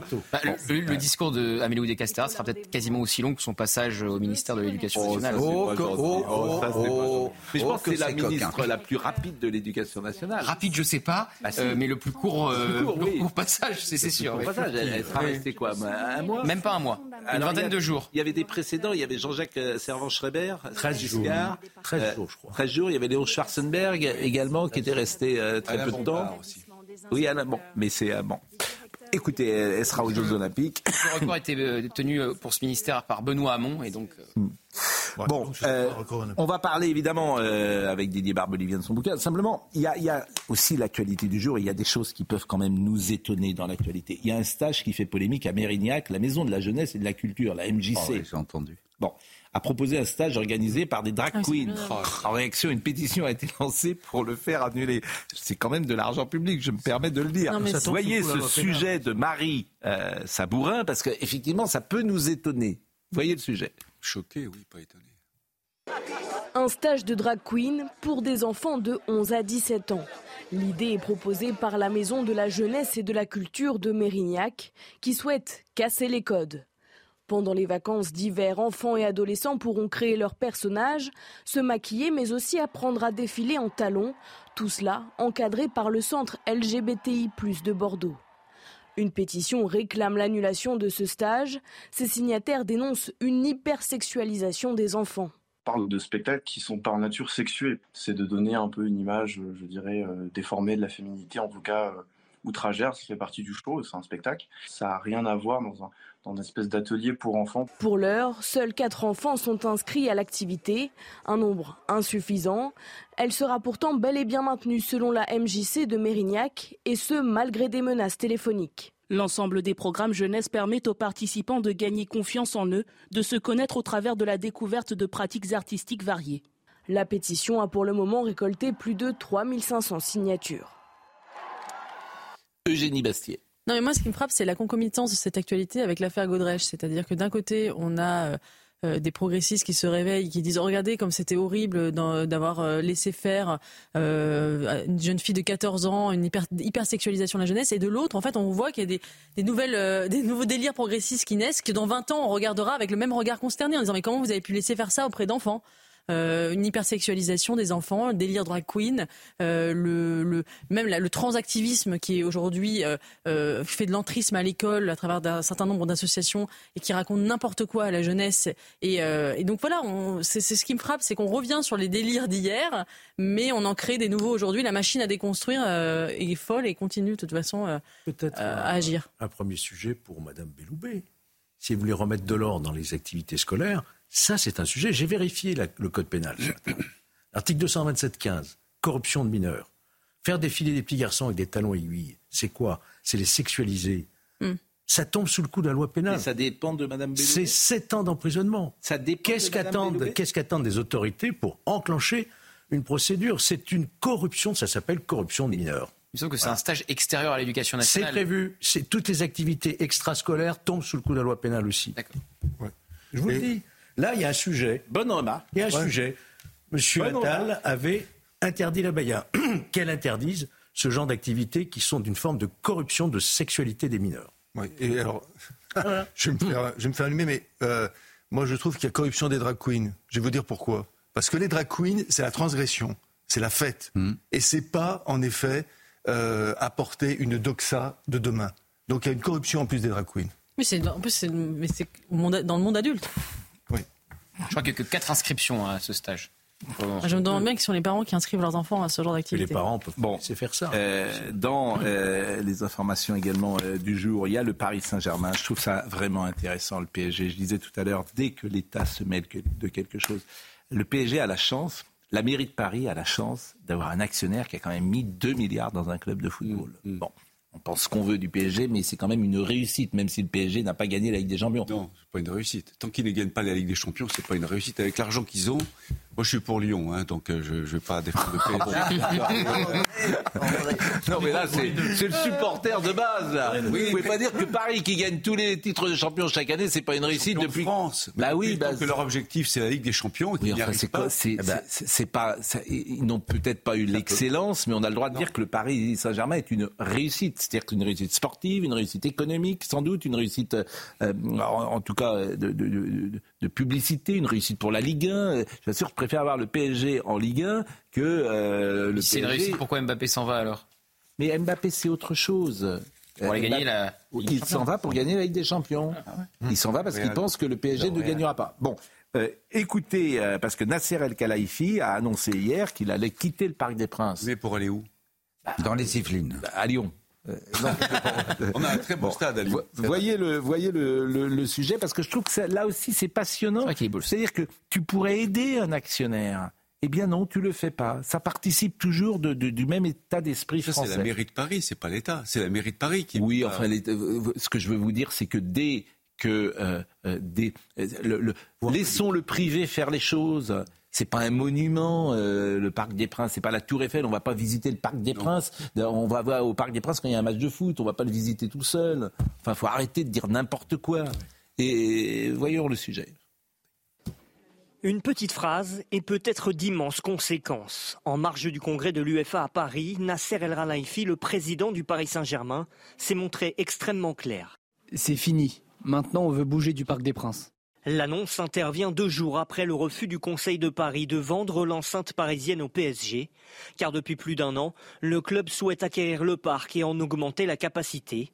Refus catégorique de la mairie de Paris qui a réagi par l'intermédiaire de Pierre Rabadan, adjoint au sport. La porte est encore ouverte. Il n'y aura pas de vente, mais il existe d'autres solutions. On veut que le PSG reste au Parc des Princes, le PSG et le club du Parc des Princes. Du côté du PSG, malgré un contrat jusqu'en 2044 avec la mairie, on affirme que le club a déjà activé les options pour construire un stade au plus vite, même si un événement majeur pourrait tout changer. Dans deux ans, il y a de nouvelles élections. Donc peut-être un changement de majorité à la mairie de Paris et donc un, changement d'avis sur euh, la perspective de vendre ou non le, le Parc des Princes au PSG. Mais le PSG peut-il attendre et prendre le risque que la mairie ne change pas d'avis? Nasser El Khelaifi peut lui encore le faire. Bon, euh, c'est vrai que euh, tous les grands clubs possèdent leur euh, stade. Voilà. Parce que tu peux faire des travaux, parce que tu, fais ce, tu peux faire ce que Pas tu veux. tous quand même. Hein. Tous. Lyon a été le premier. Lyon non, mais je parle en Europe. Ah, en Europe, qu'en France. Madrid, Barcelone. Ah bah, y a mais il n'y a qu'en France. Ah oui. Toujours pareil, il n'y a qu'en France. Et c'est là que ça marche le moins bien, comme par hasard. Cela dit, l'investissement qui a coûté le, le stade de Lyon est, dur à digérer. Hein. Et l'OL est en difficulté financière aussi à cause de ça, parce que le stade a coûté tellement cher qu'il faut le rembourser. C'est un pari qu'a fait Olas. Moi, je pense qu'il a eu raison, mais ça coûte cher. C'est son stade, et puis euh, c'est son business. ça s'appelle le privé. Oui, oui, d'accord. En fait. Alors s'ils partent, ils vont où? Le PSG. Après, euh, ils peuvent construire un stade. Non, mais tu ne peux pas construire un stade dans les Yvelines. La forêt de Rambouillet, Pascal. Non, il faudrait l'hippodrome d'Auteuil, peut-être, mais les... de toute façon, l'ADN du Parc des Princes, l'ADN du PSG, c'est le Parc des Princes. C'est ça l'ADN du Parc des Princes, du, PSG. Donc c'est inimaginable que le PSG joue en dehors, pour moi. Hein. Ça fait un référendum. Oui, non, mais Surtout, elle pourrait l'aider. Elle a fait un référendum sur quoi déjà récemment Sur les SUV. Sur les SUV. On peut bien faire un référendum sur le Non, mais ce qui est, ce qui est extravagant, c'est de donner comme argument que, que c'est un monument. Je veux dire, quand on voit le, peu de soins que la mairie de Paris met sur les monuments de Paris, franchement, c'est extravagant. Comment non, c'est beau. Arrêtez, Taillibert, c'est un très... Oh bah de l'extérieur, il est horrible. Ah oui. Alors, je suis allé dans tous les stades du monde. Mmh. Euh, le Parc des Princes, quand ça vibre, c'est un des plus beaux, ah bah, sinon le plus beau. Il est vide, Pascal. Mais il est toujours plein. Non, mais de dehors, de l'extérieur. de dehors. jamais très bon un stade, pardonnez-moi. Mais... Tu fais le tour du Parc des Princes, bonjour la Et vous connaissez des beaux stades Si. un stade, c'est de Lyon. Il n'est pas beau. C'est pas un stade, c'est pas une pyramide. Le stade de Marseille est très beau. Mais il pourrait le décorer un peu à l'extérieur. Euh, histoire d'amour. Hmm. Mais dans la situation d'aujourd'hui, lire un homme. Mais c'est, mais c'est pas l'homme, euh, Pascal. Qui tombe amoureux. Mais pas du tout. Vous m'avez ses- lu avec les, les lunettes à double foyer. Euh, C'est possible. Non, non. Mais c'est quand même pas un- ça- C'est pas ça la situation du tout. C'est l'adolescente qui tombe amoureuse de cet homme-là. Oui, bien sûr. Qui ne cesse de le poursuivre. Bien sûr. Lui, le malheureux, il se retient tant qu'il peut. Il s'empêche, comme Il s'empêche, comme comme, on dit. Camus. Et à un moment, même, même, même quand elle va finir, entre guillemets, par le retrouver, il va encore essayer de fuir, lui. Hmm. Elle, elle passe 15 ans de sa vie à le retrouver. C'est-à-dire, chaque jour, il n'y a pas un jour où elle pense pas à cet homme-là, où elle dépense pas des fortunes euh, auprès des enquêteurs pour qu'on lui remette la main dessus. C'est dingue. C'est, ce que dit la phrase de, de François Sagan en exergue du roman. Une femme, par amour, peut devenir folle. Elle est Un homme folle. aussi. Un homme aussi, on a, on a eu des cas. Mais là, en l'occurrence, en l'occurrence, c'est une femme. Et une jeune femme. Le, le- le grand sujet de votre vie, c'est l'amour. C'est l'amour parce que euh, je me suis rendu compte dans ma vie que l'amour était un révélateur d'émotions. Moi, quand j'étais adolescent, j'étais un type sans émotion. Je, quand j'avais 12 ans, 13 ans, euh, il me regarde avec des yeux comme ça, mais c'est vrai. J'étais un type qui ressentait pas l'amour filial, l'amitié, le machin. Mais de tomber amoureux, là, j'ai découvert un truc. Tout d'un coup, j'étais, il y a quelqu'un qui comptait pour moi. Euh, donc c'est une, c'est une histoire, je l'ai dit, qui est. Et elle, elle a un peu ça. hein. Elle est dans un milieu où tout va trop bien. Elle n'a pas beaucoup de sentiments pour ses parents, pour sa famille. Elle aime bien le chien. Et puis basta. Et puis tout d'un coup, elle va découvrir. Elle a un petit ami. Elle s'en fout complètement. Et puis d'un coup, elle va découvrir l'amour. Quand je t'aime. Ah bah quand je t'aime justement, qui est. On en parlait tout à l'heure. Euh, Jacques Vendroux est avec nous. Alors Jacques, d'habitude, il est un peu, euh, il arrive un peu plus tard dans l'émission, mais là, c'est Marine Lançon, dont c'était l'anniversaire hier, euh, me fait dire qu'il faudrait que nous soyons avec euh, Jacques euh, pour euh, son intervention euh, hebdomadaire. Donc euh, lançons le générique. C'est ce qu'elle veut dire. Vendredi, c'est vendredi. Je comprends. Qu'est-ce qu'il fait là-bas Elle est rassurée. Qu'est-ce que c'est que cette cascade Bah, il fait tous les sports. J'ai donné un cahier des charges à Jacques Vendroux. De telle sorte que d'ici les Jeux Olympiques, c'est vous qui devriez être ministre euh, des Sports. C'est vous qui devriez être ministre des Sports, cher Jacques. Et vous êtes où, cher Jacques Alors, je suis actuellement au plan d'eau de Melan, les Mureaux, Ardricourt, Ardricourt, Aviron, aux Jeux Olympiques depuis 1900, 14 épreuves. Je suis sur le plan d'eau, je suis sur le, sur le bateau, entre guillemets, et euh, je suis au stade nautique de Vers-sur-Marne. Enfin, les, compétitions vont se dérouler à Vers-sur-Marne du 27 au 3 août. Et je dois vous dire que je suis sur le bateau depuis environ euh, une bonne demi-heure. Il fait froid. Je Il se balise, tient bien, hein. Je balise. Je fais pas le malin. Je fais pas le Non, malin parce on que d'abord, voit. il fait froid. Ça se voit quand même, hein, Daniel. Hein, euh, Daniel, il m'appelle Daniel. Donc effectivement, si vous m'appelez Daniel, c'est que non, ça non, va mal. non, mais pourquoi vous ne pagayez pas Je sais je pas si on sais dit pagayer sais d'ailleurs. Ramer. Ramer, Ramer, pardon. Pourquoi vous ne ramez pas D'habitude, vous ramez plutôt bien. Et il tient son non, papier. D'abord, je suis pas Joe, d'abord, je suis pas Joe Biden, je suis pas Carbo. Je sais qu'il y a Didier Barbelivien dans le plateau. Je sais qu'il y a Pascal Pro. Je vous dis simplement que je suis sur un bateau qui va faire les Jeux Olympiques. Que les derniers champions, eh bien, c'est Hugo Boucheron et Mathieu Androdias. Et je vous dis franchement, mon petit Pascal, malgré tout l'amour que j'ai pour vous, je vais rentrer parce que ça caille, ça fait très très froid. Le bateau, il bouge beaucoup. Et donc, j'ai pas envie de faire le malin encore longtemps parce que j'ai des émissions ce soir sur Europe et j'ai envie de vous revoir. Voilà. Bon, d'accord. Mais est-ce que vous pouvez ramer? Est-ce qu'on peut vous voir ramer? Ce qui est quand même euh, laisser votre feuille, voilà. Tombez, Pascal, euh, fais pas ça. Non, mais. Non, non, mais est-ce qu'on peut vous voir ramer? Qui sera un point commun avec la ministre des Sports. Alors, voilà, effectivement, madame. Ah oui, c'est pas de. Alors, voilà. Euh, je sais pas si c'est bon. Ah oui, ça, là, là, vous n'allez pas être champion olympique tout de suite. Bon. Non, non, mais ne faites pas les malins. Jacques, on dirait moi. C'est pas ça le geste, hein. Faut bouger les pieds aussi. Je sais pas le faire. Je suis au courant, non, mais je suis au courant. Regardez, regardez, je suis au courant. C'est un très bon sport, n'empêche, l'avion. Non, non, mais c'est bien, et c'est un beau sport l'avion. Génial. Mais pourquoi il Pas fait pas très froid? Pourquoi vous avez froid? Il fait 15 degrés dans Paris. Moi, je vous dis qu'ici, il fait 6 ou 7 degrés. On est, sur- on est dans un lac, enfin, une- sur- on est sur la Seine. on est sur la Seine, voilà. Je peux vous dire que je suis arrivé ce matin à 9 h. Voilà, j'espère que Cernedjar est conscient quand même de tous les efforts qu'on fait pour essayer de faire de l'ordinaire. Hein. Parce que là, là, c'est un, taux- là, c'est un peu dangereux quand même. La seule façon. euh, Didier, fais-moi encore une belle chanson d'amour, c'est tout ce que je te demande. Exactement. Ben, ça, des chansons d'amour, il en a écrit euh, beaucoup. Et puis, euh, la seule façon euh, d'aimer. Alors, d'abord, pourquoi, euh, pourquoi un roman et euh, c'est le premier roman peut-être que vous écrivez le deux. Et pourquoi avez-vous eu euh, le désir d'écrire un roman? C'est pas un désir, c'est venu de cette idée de ces deux personnages, de la manière dont ils allaient s'aimer. Alors j'ai- j'aimais tellement le début et la fin, je me suis dit bon, je peux pas euh, écrire un truc sur quatre pages, c'est un petit synopsis de rien. Il faut que je remplisse les, les 59 chapitres. Bon, c'est un Et professeur. inventé des aventures.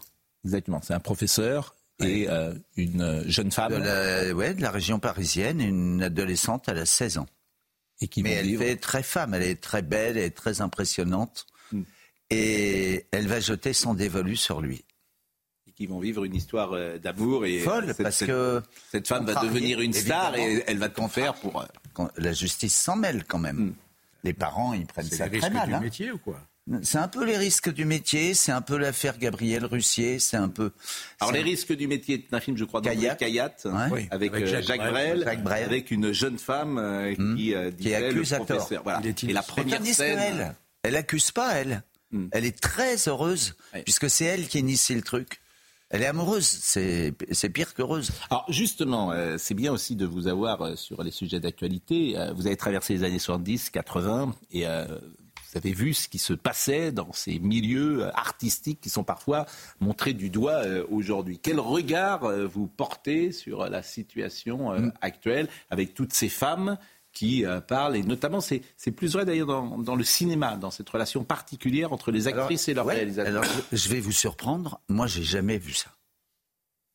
J'ai jamais vu ça. Moi, j'ai j'ai vu. euh, moi, j'évoluais pas dans le monde du cinéma. Euh, on était dans le monde de la chanson. Euh, il m'est arrivé d'être attiré par euh, certaines artistes qui travaillaient avec moi, mais euh, pas au point. Enfin, je sais pas. Ça j'ai jamais eu affaire à ce genre d'attitude. De si c'est vrai, hein, on ne sait pas. Est-ce que c'est allé jusque-là? Moi, ce qui m'étonne tout le temps dans ce genre d'histoire, qui n'est pas drôle du tout, pourquoi ça attend aussi longtemps? C'est-à-dire, moi, si on m'avait malmené, non, mais par exemple, euh, j'étais, euh, euh, comment dire, j'étais jolie, comme disait Trintignant quand j'avais 18-19 ans dans le métier, j'aurais pu être la victime de, de types dont j'avais pas les mœurs, peu importe. Je pense pas que j'aurais attendu 40 ans pour me plaindre. Je pense pas. Mais c'est bien étudié dans toutes les études sur les victimes de, de viol ou d'inceste. Il y a, il y a une honte, une, une honter sa, sa, sa souffrance. Ils veulent pas, par- Ah ouais ils veulent pas parler. Ce sont des mineurs quand même. On parle, on parle. Je dis, c'est pas la même chose euh, quand on est adulte. Euh, Non, mais je, je par exemple, différencierai non, je les, deux, les, les deux cas. À 14 ans, on est Mais à 14 ans, à traumatisé. 14 ans, Mais, mais Eugénie, ou, à euh, 20 ans, on l'est plus quand même. À 20 ans, on a le droit de passer la porte euh, du commissariat, quand même. pense qu'il y a des choses qui remontent, qui sont l'époque enfouies. ne permettait pas cela, l'époque est différente si. aujourd'hui. Non. Aussi. Non.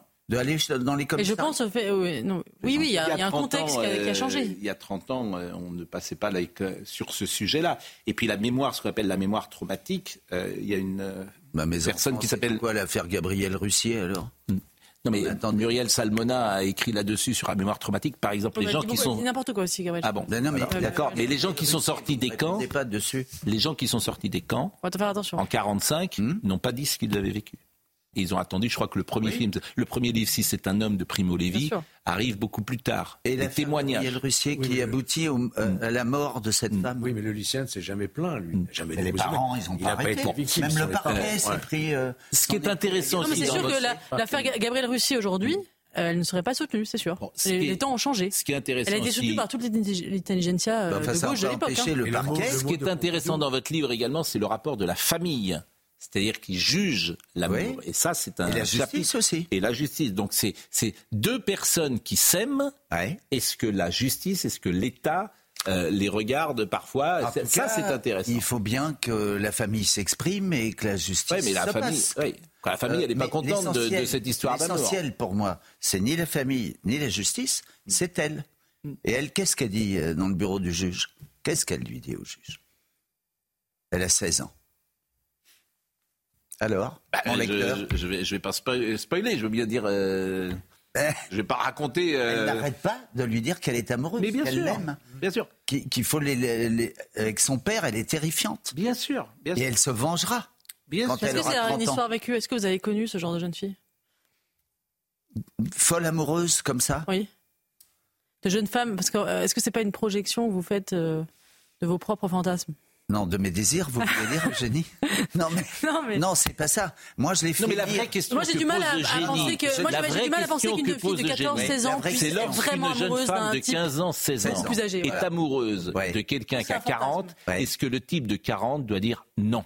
Bah, il C'est-à-dire que tu n'es non. pas, tu n'es pas. euh, Bah, le mien, il essaie. hein. Il freine, il freine, il donc freine. ça, c'est une vraie question. Est-ce qu'on considère que euh, il doit dire non parce il que, freine, euh, bah, il dit non, mais devant l'insistance, devant le charme de cette femme bouleversant, il, à un moment, il craque, il le dit, il dit, je me suis Enfin, dans la vie, c'est quand même souvent l'inverse. C'est plutôt les hommes âgés qui vont aller chercher. Eh ben, les c'est pour ça que ça m'intéressait. Oui, mais est-ce que ça existe C'était vraiment de voir la, situation d'une femme amoureuse, parce qu'une femme amoureuse, elle est capable de faire des trucs, mais dingues.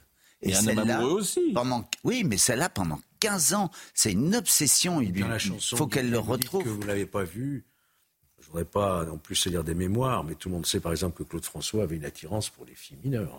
Hein. Il aimait les, les, les, Très, très les jeunes filles. Oui, mais ça se produisait dans votre milieu aussi. Mais j'ai pas dit que a- ça se produisait avait pas. que le cinéma. il y a pas Moi, que- Georges, on me pose une question personnelle, j'essaie de répondre personnellement. Moi, je réponds pas au nom d'une profession, j'y j'y étais pas. Euh, elle, ça date de, je crois, 1980, et je voulais vous faire euh, écouter quelques notes de musique, et euh, parce que vous n'étiez pas fait au départ pour euh, chanter, vous étiez fait pour écrire pour les autres. Et puis le hasard a fait. fait pour rien, Pascal. En fait, Oh. Euh, non, mais c'est vrai. J'ai écrit parce que euh, j'avais des facilités pour ça. J'ai chanté. Là, je voulais juste vous montrer euh, euh, cette séquence. D'abord, tout le monde salue que vous êtes très beau aujourd'hui, que cette nouvelle coiffure. Non, euh, non, non, pas tout le monde. Si. Votre maman, dites la vérité aux, aux téléspectateurs. Et votre maman, je lui ai dit quand elle est venue me voir chanter à Nantes, je vous le rappelle, c'est une femme de goût, ce qui n'est pas toujours votre cas. Elle m'a écrit à 10h03 la nouvelle coupe de cheveux de monsieur, de, de monsieur Barbelivien lui va très bien. Eh ben, tu vois. Mais elle est venue dans votre loge. Hein, Mais bien sûr qu'elle est Après, venue dans ma Elle était très contente. Elle était avec ses amis. Avec elle m'a dit. euh, J'étais, j'étais oui. content de, la creuser. C'est une femme euh, remarquable. euh, non très élégante, qui connaît bien la chanson française. qu'il l'a transmise à son fils. Ben oui. Euh, non, mais c'est vrai. C'est vrai. C'était il y a 15 jours. Bon, on salue ses amis d'ailleurs qui nous Ben, regardent ils aussi. tous charmants. Voilà, monsieur et madame Danet, ils, sont, ils nous écoutent, ils sont très gentils aussi. Bon, écoutons en revanche euh, cet échange, cet échange, cette séquence de 1980. Vous êtes beau comme tout Oui. et vous chantez Elle, quelques notes de musique. Elle a la peau couleur du soleil. Elle a le secret des abeilles. Elle sait comment fait les enfants. Elle est un avion blanc dans le ciel. Elle a déjà brûlé ses ailes. Elle est née dans un ouragan. Elle, je l'ai croquée comme une pomme. Elle n'en veut parler à personne. Comment des règles. Formidable. Et vous êtes beau là, hein Non, et là, vous, êtes- là, vous avez un vrai physique. Et j'avais une telle belle expression en télévision, j'étais tellement doué, ça se voit. J'avais un tel jeu de scène que Françoise Coquet, la productrice, me dit on fait, on fait la répétition. Elle me dit non, c'est pas possible, tu peux pas, on peut pas. Alors euh, Rémi Grimbach, qui cadrait comme ça, d'ailleurs, regarde, on voit que ma tête. Il dit non, mais on va pas y arriver. 3 minutes 10 comme ça, c'est pas possible. Et Françoise, elle dit idée géniale. Elle dit Attendez, j'ai des images de Baudérec de la semaine dernière. On a mis Baudérec euh, en maillot de bain, là, magnifique, qui court sur la plage. Et lundi matin, on avait les huissiers qui venaient saisir les bandes. On n'avait pas demandé. Baudérec qui a été. Alors, tout le monde a oublié Baudérec peut-être aujourd'hui, Ah, mais, le film. Ah, mais elle- tout, le film. Le film qui s'appelait Elle en plus. Non, il était pas terrible, mais, Non, mais elle, elle, elle a toujours été au-dessus du panier. Non, non, elle était magnifique, cette Baudérec. Euh, je voulais, euh, comme c'est vendredi, euh, et vous le savez, chaque vendredi, nous faisons un tour d'horizon de ce que vous allez voir ce week-end. Et vous allez voir le docteur Millot demain à 10h30 sur CNews. Ça sera le rendez-vous avec Brigitte. Elle nous explique comment mieux prendre les antibiotiques. Écoutez. Comment on les prend? Est-ce que c'est le médecin qui donne une prescription, qui explique comment les prendre? Comment on prend les antibiotiques? Alors, toujours, toujours, toujours sur prescription Donc médicale. le médecin, Les antibiotiques, c'est sur ordo. Souvenez-vous de ça. Euh, toujours sur prescription médicale. Et, puis, c'est vrai que la, plupart des gens euh, font de l'automédication. C'est-à-dire, c'est pas parce que l'antibiotique a marché sur Mamie Michel euh, qu'une fois que sa fille est malade et qu'elle présente les mêmes symptômes, faut pas qu'elle lui donne. parce que ça a marché sur Mamie Michel, mais ça marchera pas sur sa fille. Donc, tu vois, c'est important que ce soit le médecin. Après, toujours respecter la dose. Quand votre médecin vous dit de matin, de midi, deux soirs. Ne vous dites pas, ça fait beaucoup, j'en prends qu'un. S'il dit deux, c'est parce qu'il pense que le germe ou que l'infection a besoin d'une forte dose. Tu vois, quand c'est par exemple dans les sinus au fin fond des os du machin, il faut taper plus fort. Tu vois, tout dépend de l'infection. Je salue Michel Drucker qui est en train de nous regarder. Bah Il est fidèle, Michel. Mm. Il nous écoute. Euh, et ça, c'était chez lui. Hein, l'échange qu'on a vu tout à l'heure. Ah oui. l'échange, la séquence qu'on a vu ah tout à l'heure avec. Euh, C'était les rendez-vous du dimanche réalisés par Rémi Grimbal. C'était les rendez-vous du dimanche. Souvent, je lui dis, c'est une émission d'une modernité parce qu'elle passe mhm. souvent sur Mélodie. Regardez Mélodie. Et euh, c'est incroyable la modernité de Drucker parce que euh, c'est à la fois du divertissement, mais c'est journalistique. Donc il préfigure ce que fera très bien après Philippe Gildas dans Nulle part ailleurs. Nulle part ailleurs. bien Donc euh, il a des, mais c'est des interviews, c'est des invités incroyables, des invités internationaux. Il a, il a une des meilleures émissions qu'il ait faites. Il a un euh, carnet de photos avec des, des idoles du, du monde entier. C'est dingue. Euh, Philippe Labro, extrait de l'essentiel chez Labro, qui est diffusé samedi à 12h55 sur C8. Pour cette émission, Philippe Labro reçoit Charles-Élie Couture, qui revient ce mois-ci avec un 26e album contre toi. Et pendant 15 ans, il a vécu à New York et il nous explique pourquoi il a vécu à New York. Charles-Élie Couture avec Philippe Labro. Charles-Élie Couture, entre autres choses, a quitté la France hein, pendant une dizaine d'années. 15 ans même. 15 ans pour aller vivre à New York. Qu'est-ce qui vous a fait partir? Ben, j'avais le sentiment à ce moment-là que justement les gens m'accordaient pas le droit d'être au présent, mais euh, euh, se référaient tout le temps à ce que j'avais été, ce qu'ils avaient connu de moi quand j'avais signé sur Island avec Chris Blackwell, aux côtés de Bob Marley, Marianne Faithfull et Grace Jones, et on me ramenait tout le temps à ces années 80, sans entendre que mon travail avait évolué, puis que j'étais autre chose que le Lorrain, la barbichette et à la voix nasillarde, et qui, qui était une espèce de caricature à travers laquelle je me reconnaissait qu'en partie, on va dire. Alors, donc je suis reparti aux États-Unis pour me reconstruire et vivre de, de, de, ma peinture, là, en le ah, Vous viviez de votre peinture Oui, j'ai eu une galerie, je le disais tout à l'heure. Pendant dix ans, plus de musique du tout non, pas plus de musique du tout, mais comme, euh, euh, j'ai joué dans les clubs, j'ai même joué à Central Park. Et, puis quand j'avais des concerts à faire en France, je revenais au coup par coup. J'ai continué à faire des albums, mais disons que j'étais euh, très engagé et, ça m'a permis d'aller au fond de, de, de, de, ce, de cette expérience avec la peinture. C'est duettiste. Quand je t'aime, j'ai l'impression T'as vu cette voix Miss Rousseau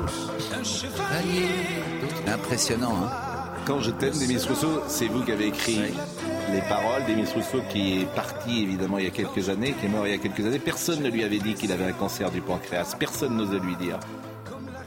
Moi, c'était un type fascinant parce que euh, il venait travailler à la maison. Moi, j'ai écrit la musique aussi quand je t'aime et avec rien, avec un début de mélodie, entendre sa voix à côté, c'est exceptionnel. C'est une voix de, dingue, unique au monde. Mm. Unique au monde. Et c'est la musique qui a été sur euh, le mariage de Petit Scarabée, qui la, semaine prochaine à la mairie. C'est vrai Mais oui. Et Petit Scarabée, euh, la semaine prochaine, sera en voyage de noces, mais on n'a pas le droit de dire où il est. Moi, je sais, mais j'ai pas le droit de dire. Moi aussi, je ah, ah bah, on sait tous. Mais qui ne sait pas alors Moi, je sais pas. C'est votre épouse qui ne sait pas C'est un cadeau euh, elle sera une surprise Si elle sait. Ah bah tout le monde sait alors. Oui, non, mais vous ne le dites pas. c'est secret. Ah, c'est secret. Je vous ai fait croire qu'elle ne le savait pas pour que vous ne le disiez pas à l'antenne. J'ai dit hier que c'était à Sedan, mais c'est pas à Sedan. non, c'est pas à Sedan. À Valenciennes. bon, non, mais... bon c'est toujours un plaisir, cher Didier. Euh, la seule façon euh, d'aimer, c'est chez euh, Fayard. Et Isabelle Saporta est venue euh, avec vous euh, ce matin. Mon éditeur, Isabelle. Exactement. Elle vous a aidé, peut-être? Non, elle m'a pas spécialement aidé. C'est aujourd'hui qu'elle m'aide. Elle elle, travaille beaucoup autour de ce livre. Et c'est ce qu'on appelle un éditeur dynamique, on peut dire ça.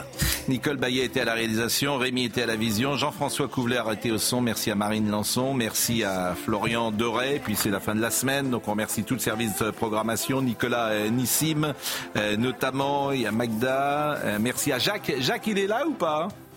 Jacques, il est là. Jacques. Oh là là Jacques, magnifique. Vous avez, vous avez, vous avez rangé les bateaux. Regardez, tous les bateaux sont derrière moi. Voilà, sont derrière moi. Qu'est-ce que t'as fait des oiseaux tous. Ben, on s'embrasse. Comment? Ben, Non, non, mais c'était bien. C'était une belle séquence. J'ai pas du tout eu peur, mais pas du tout. Non, non, tout. ça, c'est- non. C'était d'une immense. La semaine, la semaine prochaine, c'est lutte gréco-romaine. hein. Et, et la semaine prochaine, c'est dommage que le saut en parachute ne soit pas euh, aux Jeux Olympiques. T'es détendu. Je ne peux pas vous dire où je serai la semaine prochaine. Voilà. Bon, et puis euh, ben, on salue Louise et Lola, puisque le livre leur est dédié Je vous à. Louise. Merci à Louise et Lola Barbelivien, ou bien à Lola et, et- et Louise, qui sont euh, vos deux filles. Ouais, et puis on salue également Laure, qui Et est qui sont à leur l'école. maman. Peut-être Laure nous regarde. Mais Laure, Et peut-être Gérard Lenormand aussi. je pense que Laure est une sainte. Oh, oh, Oui, c'est honteux d'entendre ça. votre épouse. Oui. Bah, elle, elle, elle- elle vous aime et ça c'est C'est beau. une épouse amoureuse, on peut dire. Ça c'est beau. Oui, c'est beau, bien C'est beau les couples qui s'aiment, Bien sûr. de les voir. Ouais. Et, je n'ai pas arrêté de lui faire des déclarations d'amour depuis 20 ans. Vous vous rendez compte, ça fait 20 ans qu'on vit ensemble.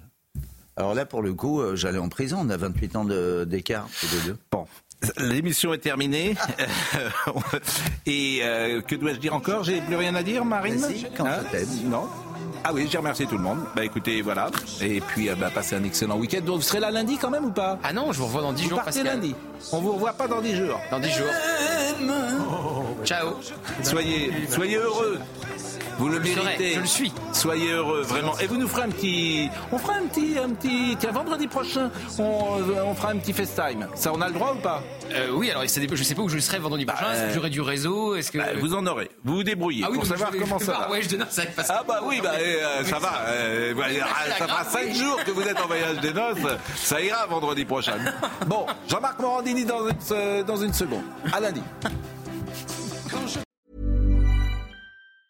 Mom deserves the best, and there's no better place to shop for Mother's Day than Whole Foods Market. They're your destination for unbeatable savings, from premium gifts to show-stopping flowers and irresistible desserts. Start by saving 33% with Prime on all body care and candles. Then get a 15-stem bunch of tulips for just $9.99 each with Prime. Round out Mom's menu with festive rosé, irresistible berry chantilly cake, and more special treats. Come celebrate Mother's Day at Whole Foods Market.